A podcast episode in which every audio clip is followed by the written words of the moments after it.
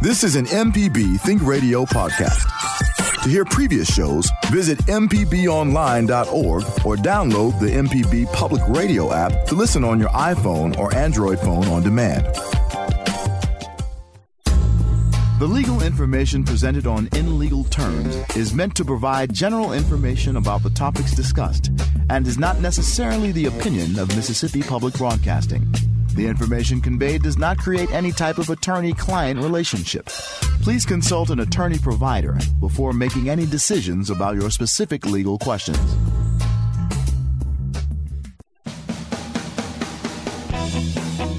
Welcome back. This is In Legal Terms on MPB Think Radio, the show all about you and your rights. I'm Liz Gill, joined today by Professor Richard Gershon of the University of Mississippi School of Law. And this morning we're going to talk about taxes. I hope you listened to Money Talks. Just previously, we talked about IRAs and Roth IRA contributions, which can uh, help you with your taxes. If you missed that show, you can listen to it again on our website mpbonline.org slash money talks and that'll be on later this afternoon but right now what we're going to talk about is uh, your taxes if you have questions about what the tax law is in the United States. Now, we'll tell you what the tax law is, but we're not going to tell you what you should do or what you shouldn't do. You'll need to make your own personal decisions. But Professor Gershon's going to tell you what the tax law is. Our number, if you have a question, give us a call. Our number is 1 877 MPB Ring. That's 1 877 672 7464. You can also send us an email. Our address is legalterms at mpbonline.org. Welcome back from spring break, Professor Gershon. Good morning, Liz. It's great to be back, and uh, you know, just a word of caution, everyone: no taxing and driving. Uh, you know, it is. Uh, hope we don't put anybody to sleep today, but we will be talking about the tax laws and not, as you said, giving anyone specific advice on their situation. That's something they would have to go to their tax accountant or tax attorney. But you know, and we're going to focus mainly on 2017, and that's important. It's what what are do people need to know prior to the deadline for filing taxes for this year, which is their 2017 year. And then, uh, you know, we will can also allude a little bit to some of the changes that will take place as they prepare for next year. I know taxes certainly do not put me to sleep. They uh, amp up my anxiety and remind me that I keep putting it off and I shouldn't do that. And if I could just go ahead and get over with, I won't live with the anxiety. So this morning we're talking about not the most wonderful time of the year, but we're talking about tax season. So, okay, here's my question, Professor Gershon. Before we start getting into 2017 and schedule this and whatever that, taxes, I looked it up. Taxes have been around since 6000 BCE. And, you know, America has been a government for 231 years. And we've had the federal income tax for 105 years. Why can't our Congress fix it so that the t- that the taxes are everyone's happy. It make it's fair. Uh, what uh, or is what's fair for me isn't fair for Bill Gates. Well, that's you know that's a great question, and it really comes down to every politician that I've heard of in my lifetime, and that's been a long time, almost most of those you know six thousand years. In fact, um, you know the, uh, the most of the politicians will say we want to make you know have a tax law that's fair and simple, and that sells and it gets votes, but it's really not uh, completely possible because simplicity does not equal fairness. Uh, and all you have to do is look at anyone who has children knows that that you can, you know to be fair to your children, you can't just always give them each exactly the same thing. It doesn't work that way we have a complex society. We have a lot of different kinds of businesses. People have their own businesses. People have corporate entities. They have LLCs. They have, um, you know, they, some people travel for business. Some people are employees. Some people are employers. So to really try to, if you really simplify the code, you could do what the Soviet Union did, which was essentially you make it, we take it. That's simple, but not necessarily fair. That's an oversimplification, even of what the Soviet Union did. But uh, so when we think about fairness and simplicity, fairness um, is is really should be the goal. And to do to get there, you really can't have a completely simple tax code. Now, what I do hope is some states have started to exper- experiment with the idea of having all the all your taxes done automatically, uh, at least the ones that are uh, done through your employer and uh, and through uh, investments, because banks can certainly report your interest directly to the to the state. You know that would simplify things for people because uh, you know most of us, if we're employees and we have simple investments, then really the, the taxes could be done uh, pretty much automatically. All right. Well, so listeners, if you have a question about what the tax law is, uh, if you have a question on if you need to file, uh, if you have a question about age, if you have a question about whether uh, the tax law allows a certain deduction, go ahead and give us a call. Our number is 1 877 MPB Ring. That's 1 877 672 7464. You can also send us an email to legalterms at mpbonline.org. So before I get all this anxiety, uh, who needs to file an income tax return? Well, as anyone who, uh, they're, they're different. Uh, numbers depending on your situation. But if you're, for example, if you're single and you're under 65, if you don't have uh, income of $10,400. That's taxable income of $10,400 or more. You don't really need to file a tax return. So, uh, it, you know, it, it, with somebody who is over 65, that number goes up to $11,950. And people who are married, uh, filing jointly, where both spouses are under 65, that number goes up to $20,800. So their their numbers on the returns, if, if, it, if it turns out that you're below those numbers, you really don't even have to file. But I want to caution that for many people in that situation, by filing, they'll get a refund because if they've had taxes withheld, they'll certainly get get that money back. So there are reasons to file, uh, even if you don't have to. Yeah, my son uh, is is really bummed out this year because he's he's had a summer job. He he worked while he was in college, but he never made that much money. So to him, filing your tax return meant getting a refund of all the federal taxes that were withheld throughout the year but uh, now he's a big boy, and uh, he's he's his own person, and uh, he's having to learn that uh, he has to file for a different reason now. Well, you know, in some ways, it's too. It's true. I, I had a friend that I used to teach tax with at another law school, and he would say, "Give me the money, I'll pay the taxes." You know, they're they're uh, having to pay taxes means that you're earning enough uh, to contribute to society. That's not a bad thing. All right. So now our next question um, is what are the, the deadlines? Uh, the District of Columbia always seems to have a holiday and weekends. What what what's the, the down and dirty deadline for when I have to have my Texas taxes paid?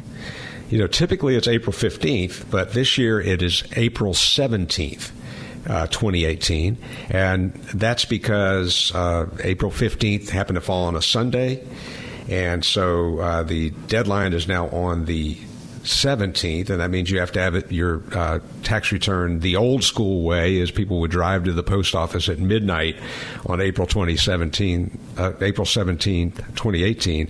I don't know why anybody ever did that, uh, but now it really is. Most people file electronically, and so you would need to have it filed by that day. Uh, an important reminder, though, filing by the deadline is not paying by the deadline your taxes have to be paid by the end of the previous year. You just simply file your tax return on April 17th. So that's not the deadline to pay taxes, that's the deadline to file. Uh, people can get extensions, and, and so those of you who are panicking and haven't even started the process and don't even know where to begin can file for an extension.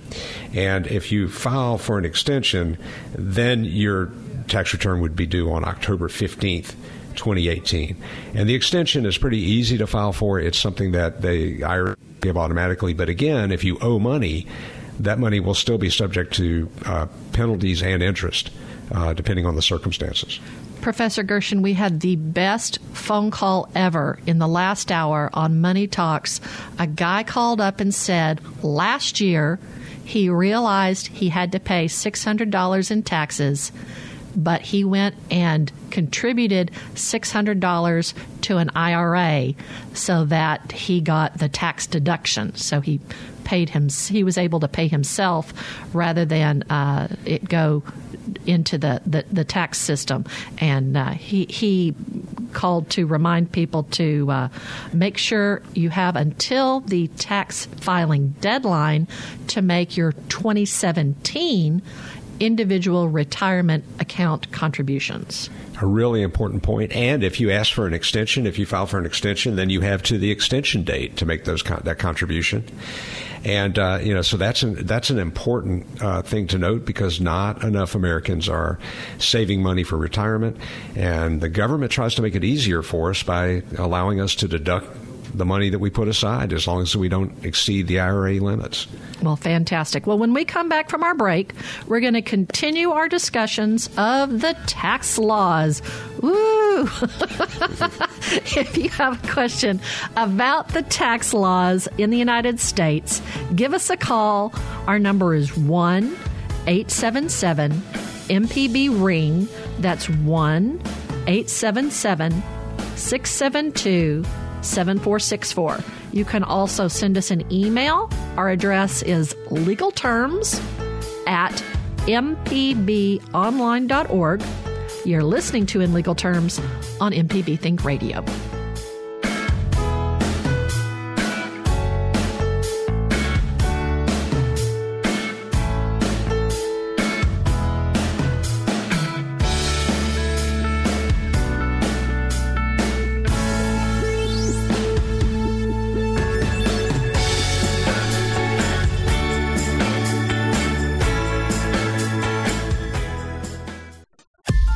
This is an MPB Think Radio podcast.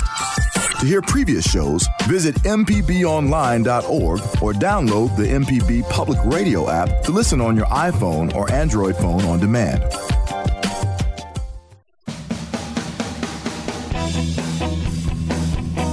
Welcome back to In Legal Terms. Now, not everyone has a chance to listen to our show live. We understand you're maybe in the car running errands, you're getting in and out of the car. If you've missed any of our program, you can listen to the whole show at mpbonline.org slash in legal terms. It's also available on the MPB Media app as is all our local shows. I'm Liz Gill here with Professor Richard Gershon from the University of Mississippi School of Law, and this morning we are talking about taxes. So if you have a question about what the tax law is, uh, give us a call. Our number is 1 877 MPB ring, and that comes out on the number pad as 1 877 672 7464. Now, we remember all the brouhaha in December about uh, Congress and the president uh, passing sweeping tax changes, but that doesn't apply to us right now. Right now, we're talking about uh, getting your taxes done uh, in the next couple of weeks. But what were the tax changes from 2016 to 2017 that we need to be made aware of? Well, and I will be happy to talk about those. But first, I want to correct one thing I said to make sure everyone's clear. Uh, I said you could fi- you could uh, contribute to your IRA uh, on the extension date, and that's not true. Actually, you have to make your IRA contribution by April 17, 2018. But if you have a Keogh plan or a SEP plan, which is uh, uh, something my wife actually has a SEP plan because she's self employed, uh, that can be uh, contributed October 15th. So I want to make sure I, I cleared that up before we went on. Now, just a, a couple of the changes that, that uh, took place uh, for this year are, are, you know simple things for the most part, change in mileage rates and things like that. But the most important one is the threshold for uh, deductions for medical expenses used to be that uh, you could only take a medical expense deduction if you itemized, and to the extent that uh, your medical expenses exceeded 10% of your adjusted gross income. So if I made um, $100,000, let's say, my medical expenses uh, would have to exceed 10% of that. They'd have to be over $10,000 before I could even take a penny of medical expense deduction. And let's say I had a, a $10,001 uh, medical expenses, I would only be able to take a dollar. Uh, now, for 2017, that has been reduced to 7.5% of your adjusted gross income. So it's a little bit better. Uh, you know, obviously, it's still better to have insurance and medical insurance to, to cover those expenses if possible, but uh, that's not always uh, possible. And people, we have deductibles. So if you have catastrophic illness, for example, that will help people who are uh, paying a lot of out of pocket expenses. As I mentioned, the business mileage rate is now 53.5 cents per mile that you can take. So if you're traveling for business, uh, that is something that uh, you can deduct, or uh, you know that's how your employer will reimburse you uh, if that's the case. And by the way, it's always better to be reimbursed than it is to take the deduction. All right, and everyone has heard our call and they are ready with their tax questions. We've got uh, Jackson, the Gulf Coast, Biloxi, but first we're going to welcome onto the show Meridian. Welcome to In Legal Terms. Shirag, are you available? I think we're having trouble with uh, our first call, so we will go to Craig in Biloxi. Uh, welcome to In Legal Terms. You have an IRA and you become disabled before before your retirement age. Uh, will will you be penalized if you take the money out? That's a, that's a great question, and it depends. Uh, first of all, it depends on what age you start taking the money out, because you know uh, you can start taking IRAs out earlier than 65. Um, in fact, uh, if you are 55, you can take money out of your IRA without a penalty, um, and you know, if, if you are disabled, then you should be entitled to. If, that would be something that the Social Security Administration would determine uh, for federal purposes. So you should be able to get Social Security disability, uh, and I would take that instead of the taking money out of the IRA because that will be certainly taxable. Uh, but you know, there are there are um, ways that you can withdraw that money without being um, penalized, and that's something I think that you would have to discuss, you know, your own uh, personal advisor about your situation and whether you qualify. Okay, thank you. All right. Thank you so much for calling in today, Craig. Uh, next, we're going to go to the Gulf Coast. Alyssa is on the line. Go ahead, Alyssa. Um, I'd like to know if you have a taxable taxable income below, it's uh, pretty close to twelve thousand, right? Am I understanding that correctly? Eleven nine, something like that. Right. If you're single and you're 65 and older, it's eleven thousand nine hundred fifty dollars. Alrighty, and um, and you have a mortgage deduction that is um, three quarters of that, say seven to eight thousand. Um, are can you file and get a refund?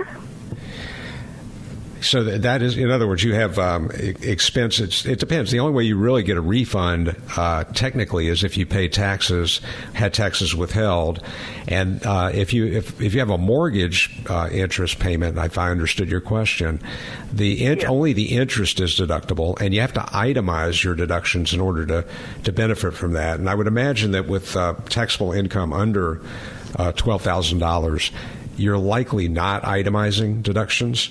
Um, right. But but if so, then that you really get the standard deduction instead. The bottom line is you won't owe any taxes if you pay taxes through employment or you've had taxes withheld in some other way. Then you could file for a refund. Now there is also something called the earned income credit, and that is almost like a if you think about it, a negative income tax uh, for certain taxpayers who are making money, who are earning income, not from uh, investments but from actual employment, and if they're below the poverty level by a certain amount, then they actually will get a refundable credit. And that's different from a deduction. So that, you know, it really depends on, again, the circumstance, but you would not be able to really take advantage of the, the mortgage itself, uh, except for the interest, and only to the extent you itemize. Thank you so much. Certainly.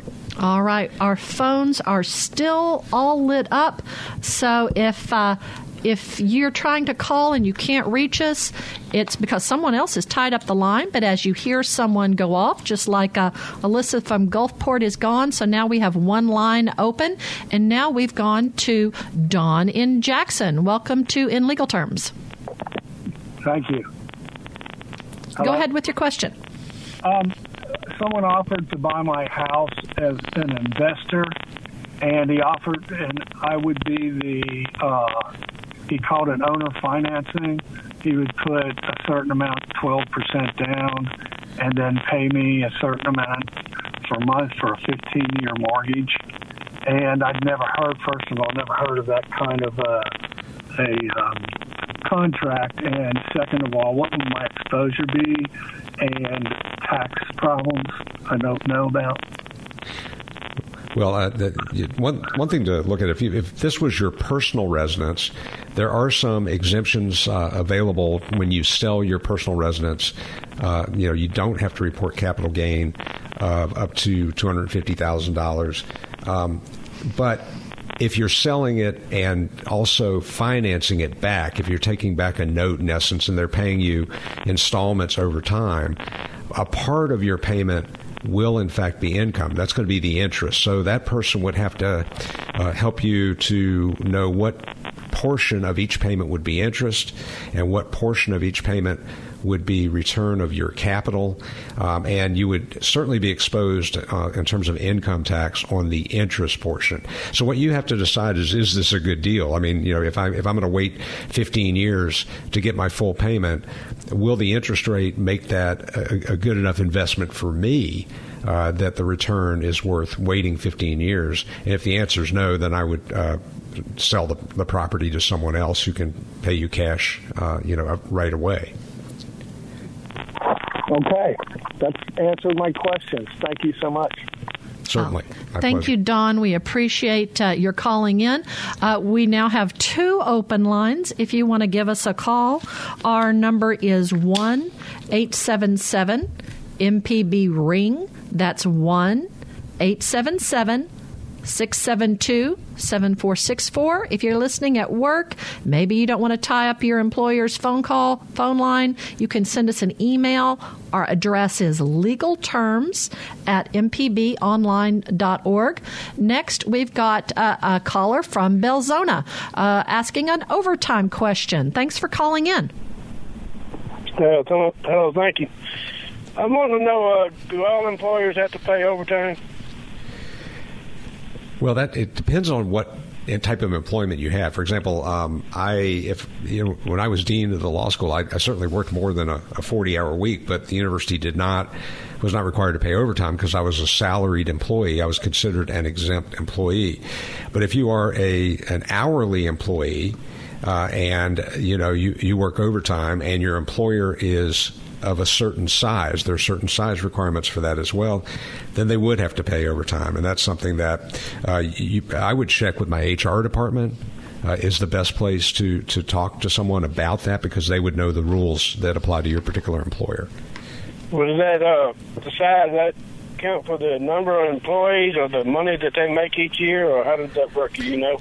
It's really the size of the employer, uh, the, but also um, what type of employee you are is very important. If you are a salaried employee and not an hourly employee, then there's really no requirement that they, they pay you overtime because the salaried employee, the, the expectation is you do the job and you get paid a certain amount for it.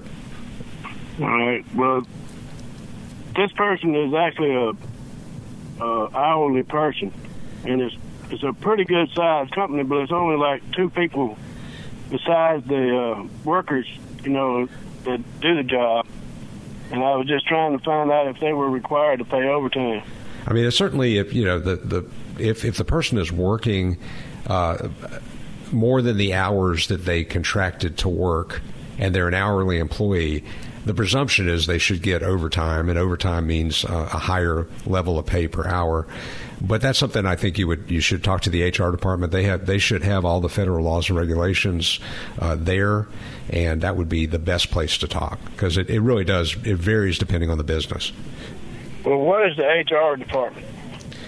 Well, whoever is in charge of per- hiring personnel and, and firing personnel would be the place I would go because they should have all the the, the employee rules and uh, and regulations for the company. All right. Well, that's the same man that signs the checks. He's the one that pays it.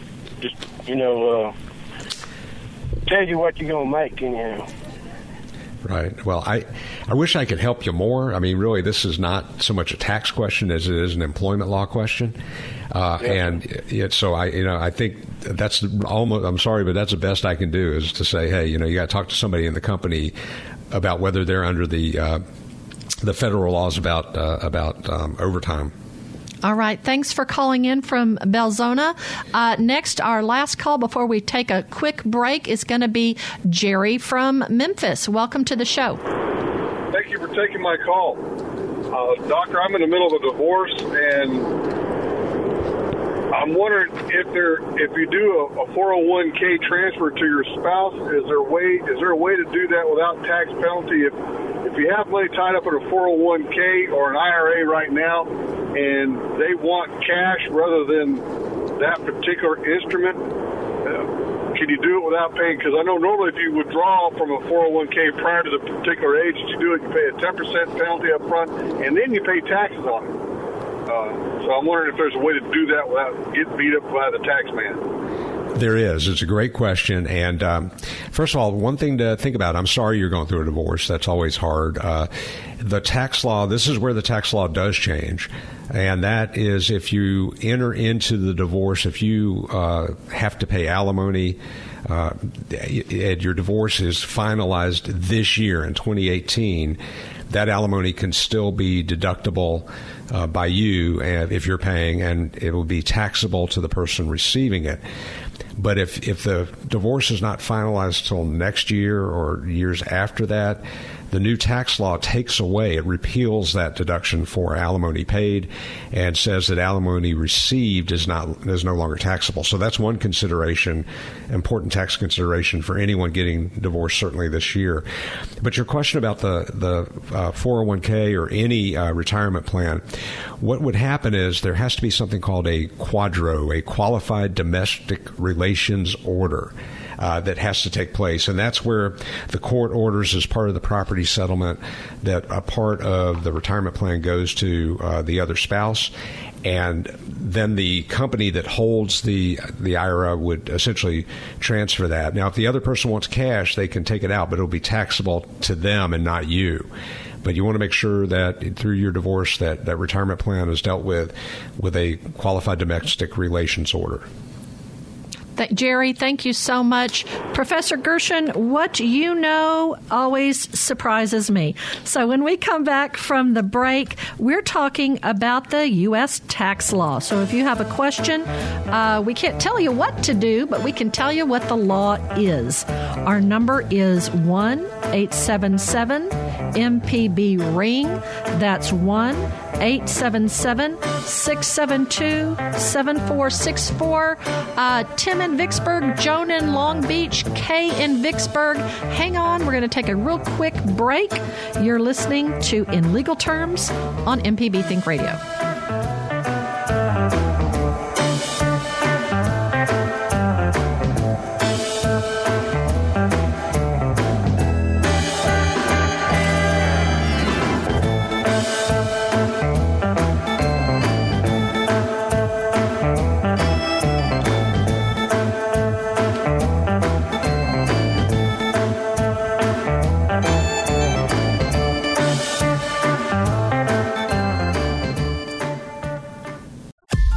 This is an MPB Think Radio podcast. To hear previous shows, visit MPBOnline.org or download the MPB Public Radio app to listen on your iPhone or Android phone on demand.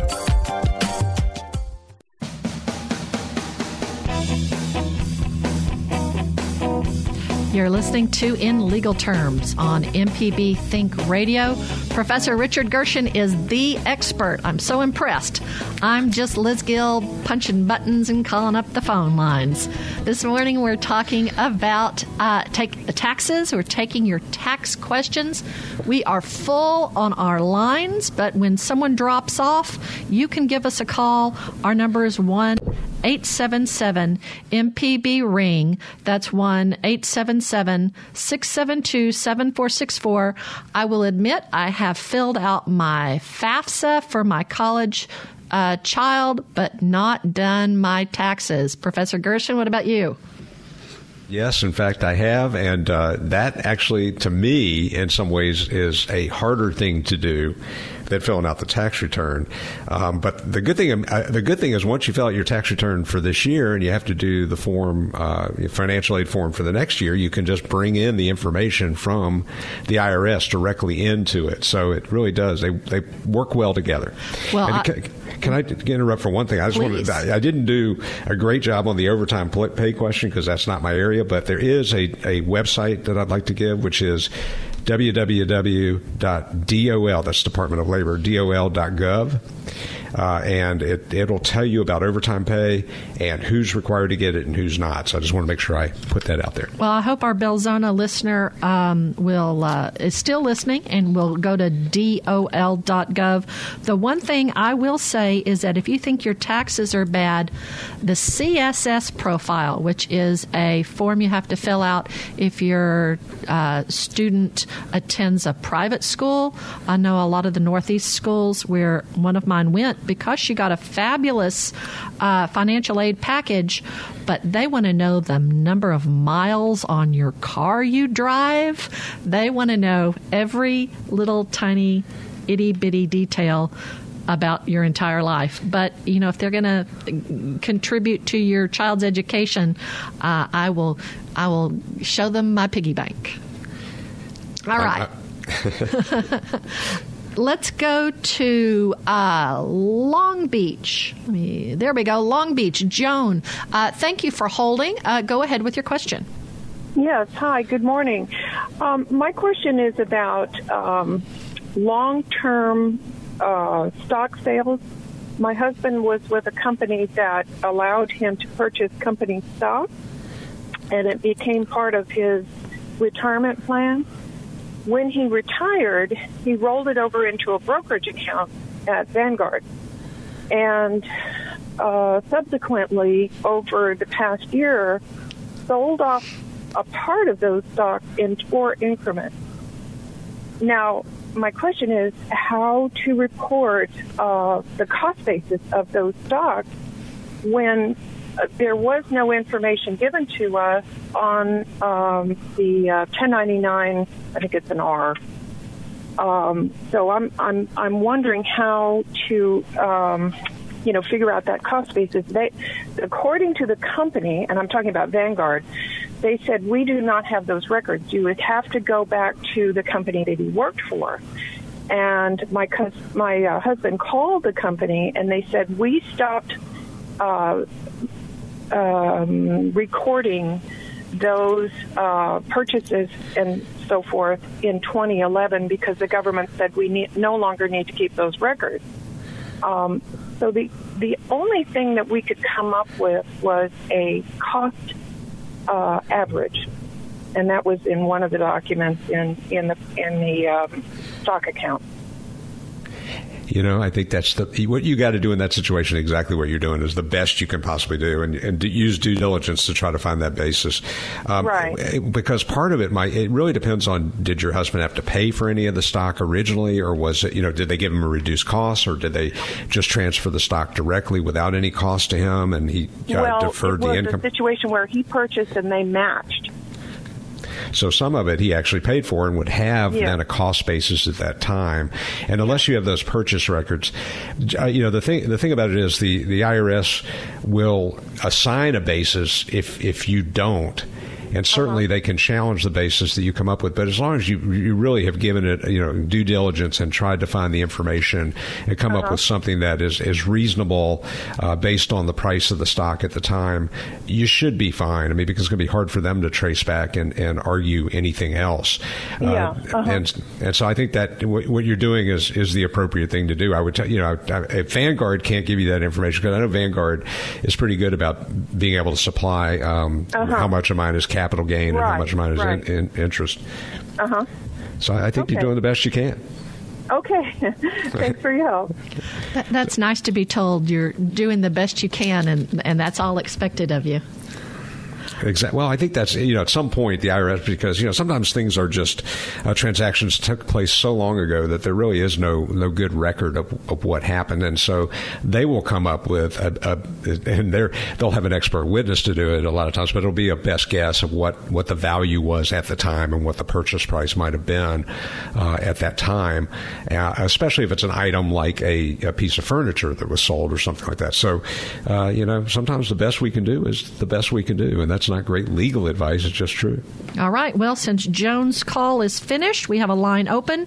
It's 1 877 672 7464. But that means it's Kay's turn from Vicksburg. Welcome to the show, Kay. Thank you. Uh, my question is about the required distribution on an IRA. Um, if you have that sent directly to your church, I've been told that it, it's not taxable then. Is that correct? Yes, that is correct, and uh, but it has to be done directly. So it would have to be something where you don't take the money, and that that's a good thing to do if you're in a situation where you have the mandatory distribution, uh, but you don't really want, need the money, and that's a good right. position to be in. Mm-hmm. Uh, that to have that uh, transferred directly to a charitable organization by the paying organization you don't have to report that as income. Okay, uh, then my next question is when the church receives it, they know that it's given in my name. And when I receive their end of year um, uh, income tax, you know, for um, uh, itemizing, can I take that money that was sent from the IRA as part of my um, giving to the church? Uh, no, unfortunately, you know that's that's why you're allowed to not report it as income, mm-hmm. because if you the other way to do it would be to take the money directly yourself and then give it to your church, mm-hmm. but then and you would be able to, it would work out the same if you itemize. Uh, and if you weren't subject to certain income deduction limitations, things like that. Um, and so you're not having to report income because it's being transferred to the church directly. That is, in essence, the deduction you're getting but you can't double dip. you can't double dip, but it's worth thinking about for sure. Well, I just wondered about that. I wanted to make sure before we sent our taxes in. Thank you so much. Thank you. All right, and uh, we have lines open. If you want to give us a call, our number is 1 877 672 7464. Professor Richard Gershon of the University of Mississippi School of Law is taking your questions about the U.S. tax code. Oh, what, what, how would your mom hear? How would your mom feel uh, hearing that and, and, and knowing uh, you're providing such a good service to the people of Mississippi? Happy. Well, I hope she would she would be happy about it. I know she was upset I was not a doctor, um, so. you, you, you, just can't win with moms sometimes. Yeah, my mother was my mother was pretty tough that way. All right, well, let's go to Vicksburg. Tim, we appreciate you hanging on. Uh, what's your question for in legal terms? Okay, first I'm over in Louisiana now. Can you hear me? Yes, we can. Okay, so my question is about uh, rebate money. Um, uh, utilities over in Louisiana uh, offer uh, rebate money towards um, items that you purchase. Do you know the tax implications on rebates from utilities? Yes, I mean that's just that's really all they're doing is giving you a discount. Is essentially they're doing it. Uh, it'd be like they gave you a coupon, but instead of doing that, they're just uh, giving you the taking the money and giving it back to you. That is not a taxable event. Just like if you go to um, a car dealer and buy a car and they give you a rebate. Uh, same thing. It's not a taxable event uh, because all that's happening is you're paying them money and they're giving you a portion of it back as a discount, and so uh, that that's just uh, the benefit of the bargain. Okay. Thank you. All right. Well, thank you, Tim. We're going to take our last uh, uh, break for the show. I had a coupon for a free piece of toast at Raising Cane's. I'm glad I do not have to pay taxes on uh, that uh, that rebate. Exactly. You're listening to In Legal Terms on MPB Think Radio. Our, we're going to continue our discussion of uh, U.S. tax law. Our number is 1 877 MPB Ring. That's 1 877 672 7464. Our address is legal terms at mpbonline.org. This is in legal terms. We only have a few minutes left, so if you're going to call, you need to do it right now.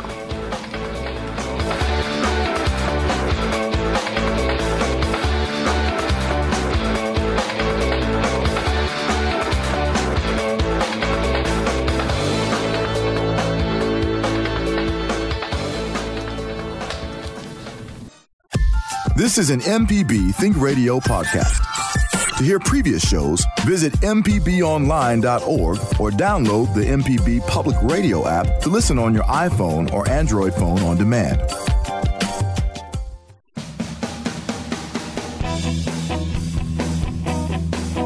Welcome back to In Legal Terms. If you've missed any of this excellent program on the tax law, you can listen to the whole show again at mpbonline.org slash in legal terms. It's also available on the MPB Media app, as is all our local shows. I'm Liz Gill with Professor Richard Gershon from the University of Mississippi School of Law. We only have one call holding right now, so uh, this is the time to hurry up and get your calls in before our show uh, ends. And now we're going to go on the road to Chad. Thanks so much for giving us a call. Yes, uh, I had a question. Uh, y'all mentioned a while ago that you could take uh, money and put in a uh, out of an IRA or something like that. And I'm wondering, are you taking from the federal taxes that you pay and just uh, sending it to an IRA so that you don't have to pay federal taxes? Or did I misunderstand him?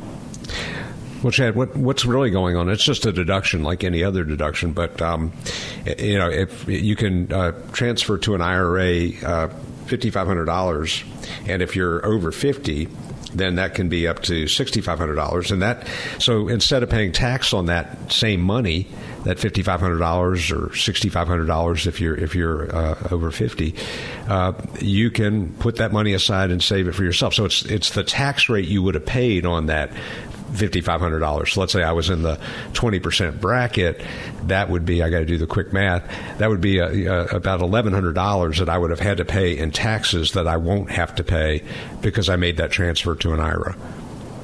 Correct. So I, I could take it away. In other words, the W 2 that I fill out every year when I say I'm going to pay uh, that 20% tax, I can take away from that 20% tax and hold that to put in an IRA so that I don't have to pay the taxes. That's what you're saying, right? Right, right. I mean, you can you can set you can structure your uh, withholding if you know you're going to be doing retirements. Now, so a lot of employers also have their own retirement plans that even give you higher limits, and that should be factored into uh, your consideration when you do withholding every year. Okay. Well, I surely appreciate it, sir. Absolutely, my pleasure.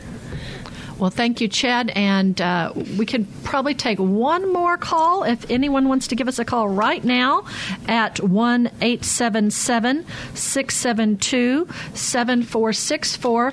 Otherwise, let's move on to you know what is taxable income and what's not taxable income. Well, you'll be happy to know that birthday presents and things that you get as gifts, even Yay. though they they're not they're not taxable income. What surprises people uh, because they hear about the estate tax is that inheritances are not taxable income. Uh, they may be subject to the estate tax, although very few would be uh, after after this year. But uh, you know, but but if you inherited property uh, that was not an IRA or something like that, but you just inherited property, that's not taxable. Life insurance payable to someone because of someone someone else's death is not taxable. But what is taxable uh, and what would surprise people, besides wages and tips and interest, uh, relinquishment of debt. So, for example, people who uh, had their mortgages uh, taken over by the bank and they didn't end up paying them when uh, the housing market crashed. There was actually a taxable event in having uh, the bank forgive the loan because there is relief of debt, and that relief of debt is taxable. So the best thing, if you're not sure, is to talk to someone uh, who is either a, a, a, CPA or a tax lawyer about whether the income or the money that you receive uh, should be reported or not. So far, also for our out-of-state friends, uh, if you uh, play the Powerball, keep your losing Powerball tickets because if you do win the Powerball, uh, you're. Am I correct on this? If you do win You're- the Powerball, that is taxable, but you can use the money you spent on losing tickets as a expense. Is that right? That's right. Gambling losses are limited to the extent of gambling gains, but you know if you do if you lose a lot and then win a lot. Uh, you can offset the wins by the losses. Uh, you know, but you know, one thing to think about: people don't think about uh, prizes or uh, that they win are like the lottery are in fact income, and that's why if uh, you win a car on a game show, you have to pay the tax on that car, and you got to, and the, and the IRS is not going to take a, like a uh, a um, rear view mirror in payment. You're going to have to come up with the cash. So that a lot of times when people win prizes of property, they end up having to sell those prizes to pay the taxes. Yeah, I just saw an advertisement. The uh, St. Jude home is is about is going to be given given away next month, uh, and I guess whoever whoever gets that home will will get to pay taxes on that. So That's right. now we have we have one last call uh, from Brookhaven. John, thanks for calling in today. Go ahead. Yeah, I was told that um, an employee uh, in the new tax law would not be able to deduct expenses. And as a business owner and an employee of another uh, business, um, I'm concerned about that. Well, first of all, the business owners will be able to uh, deduct their expenses directly off of their income because, uh, and that's that's typically been the case. That's they're called above the line deductions. But um, unreimbursed employee expenses in the past um, have been deductible, but they still had to be itemized. And a lot of employees in that situation really didn't get the benefit of those deductions anyway. But you're right, and and what that would mean is, let's say that I work for a a, a restaurant where I have to buy a uniform. Um, I may not be able to deduct that cost anymore for for uh, paying for that uniform if I'm an employee. It's better. It's going to be better for the employees if the employers actually reimburse the employees for the cost then because the employer can take the deduction uh, and the employee will not be out of pocket that way. Uh, it seems like a kind of like a trap door to a lot of employees that don't know about it, though. You're right. It's it's never been a great uh, thing. I've never understood why someone who had to uh, buy a uniform for their employment that their employer would not provide for them. And yet they needed to work. Why they couldn't take a deduction for that uh, without having to itemize it? Um, but that's always that's been the rule for a long time, and now they've even uh, cut that out. But they've raised the standard deduction so much that a lot of people who used to itemize are not going to be itemizing next year either. But Professor Gershon, that's for 2018, so that would apply a year from now. Is that right? That's correct. So for 2017, you can still deduct those unreimbursed employee business expenses, but you have to be able to itemize to do that. Great. Thanks. My pleasure. So, but uh, for this year, for 2017, uh, we still have uh, personal exemptions and standard deductions. So, for 2017, what are those? Well, if we, um, and again, they're going to vary depending on are you a married uh, filing jointly. Um, and so, you know, you got me with one that I'm going to have to look up. Oh, I'm sorry. No, that's all right because I, you know, that's what I always tell my students. They're going to change. I will tell you what they are right now. Uh, the personal exemption for. Um, uh, for has been increased to four thousand fifty dollars, which is up from four thousand dollars in 2016. And everyone gets to take that. Is that correct? That's correct until you get a certain level of income. So, Okay. if you have, if a married couple, for example, has over four hundred and thirty-six thousand dollars uh, and some change, they will really have their complete.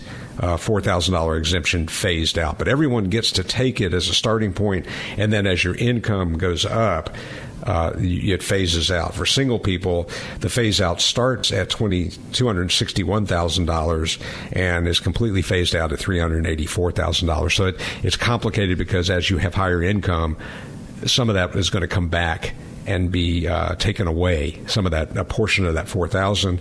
But as soon as you hit three hundred eighty four thousand dollars, if you're single, you don't get that four thousand dollars exemption. But if you have that kind of taxable income, I'm not too worried about you. Wow. All right. We have that. What a show this has been. Thank you so much for uh, delving into this. I hope we've really helped our listeners. That's the purpose of our local shows is to provide access to experts for our listeners. So that wraps us up for today for In Legal Terms. Uh, fantastic job from, from Michelle McAdoo as our call screener. We appreciate our board engineer in Jackson, Jay White. He's solved a major problem for us before the show began, and I don't know what we'd do without uh, Tracy Daniel in Oxford. So Professor for Professor Richard Gershon, who hosts from the University of Mississippi School of Law, I'm Liz Gill. Up next is Tuesday's Southern Remedy Show, Relatively Speaking. Join us again next Tuesday at 10 a.m. for In Legal Terms on MPB Think Radio.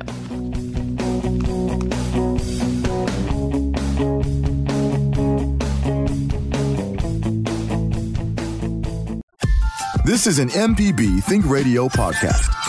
To hear previous shows, visit MPBOnline.org or download the MPB Public Radio app to listen on your iPhone or Android phone on demand.